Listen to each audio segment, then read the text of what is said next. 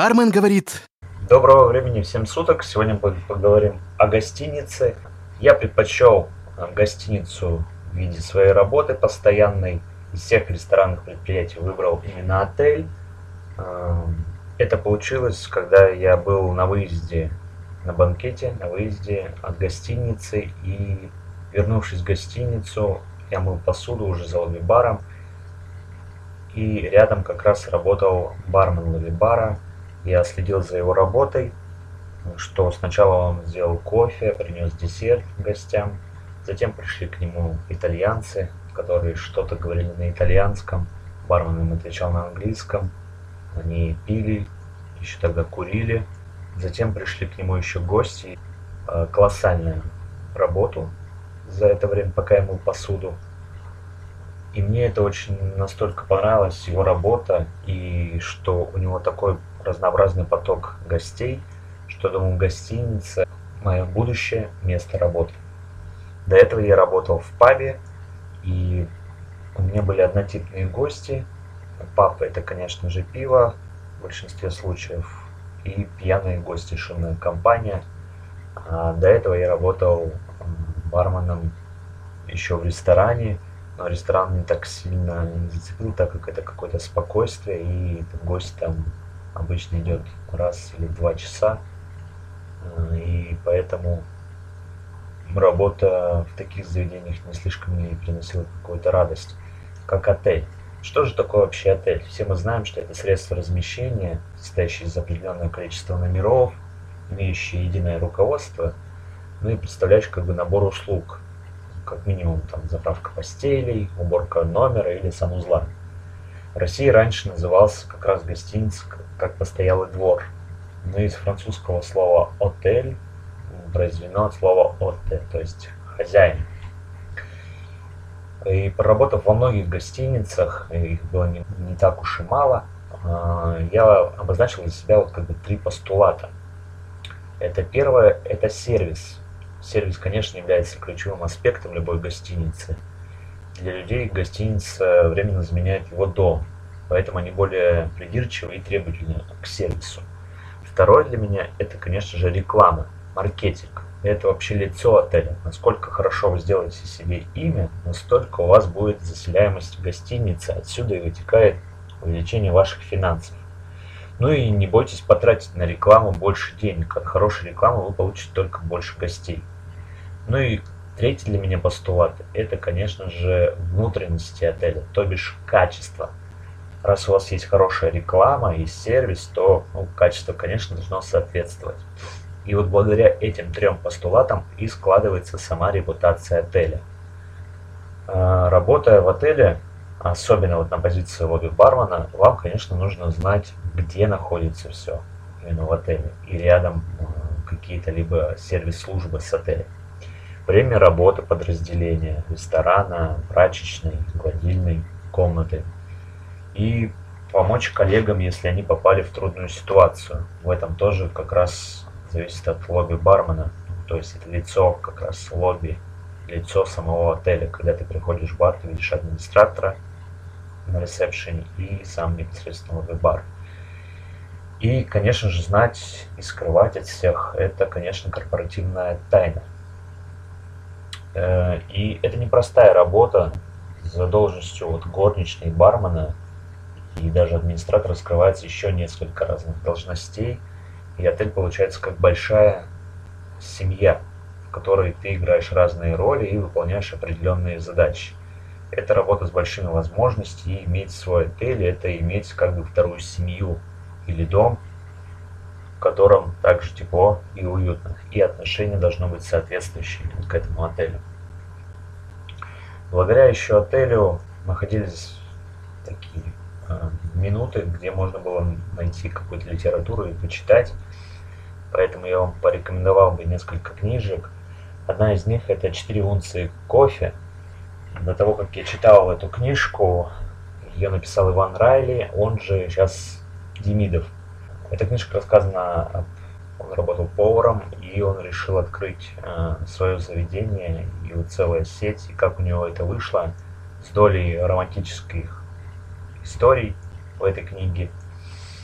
Очень интересно, советую почитать. Также «Вечернее чтиво» подойдет больше как «Аэропорт» и «Отель». Это книги Артура Хейли. Это детектив-роман. Даже, я бы сказал, бы чуть-чуть немного учебное пособие.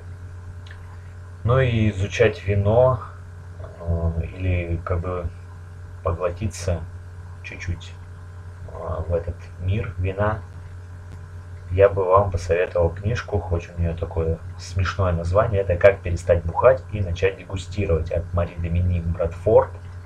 Эта книга подойдет не только для начинающих, так, так и для людей, разбирающихся в вине. В книге рассказывается о провинциях французских и о том, как правильно дегустировать, ну и с чего начинать эту дегустацию. Уже пропала фантазия делать коктейли, то я вам предлагаю э, книгу «Сам себе бармен» это Кэрри Джонс и Джон Маккартни.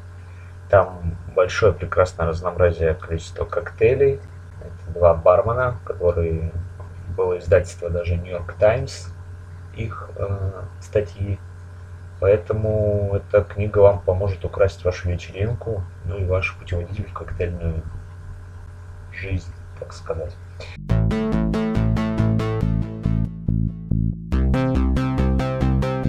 А, короче, сидят мужики, бухают.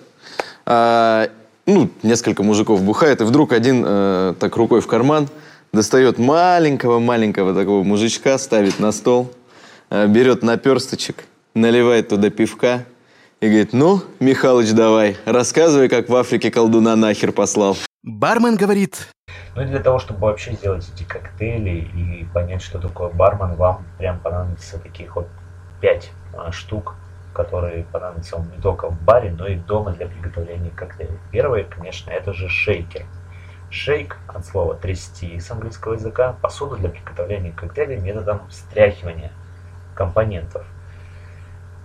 Сбить можно именно в шейкере. Это трудно смешанные компоненты. Это такие как яйца, сок, ликеры, кофе, алкоголь. Они идут как раз разной плотности. Шейкер бывает европейский, то есть это смесительный стакан, ситечка и крышка, ну или колпачок, то есть три части. Бостонский – это два смесительных стакана, получается. Французский – это второй стакан в виде чаши, наподобие европейского, только с вместе. Бостонский, получается, самый первый шейкер, который вообще появился. Он может быть как пластиковый, как одна часть э, железная, а вторая стеклянная, так и пластмассовая стеклянная. Также есть спид-шейкер и спортивный шейкер, который часто употребляется в фитнес-центрах. Второй предмет – это барная ложка. Барная ложка служит для приготовления коктейлей, смешания то есть компонентов. Это налить аккуратно слоистый коктейль, к примеру, или измельчение какой-то нежидких ингредиентов, к примеру.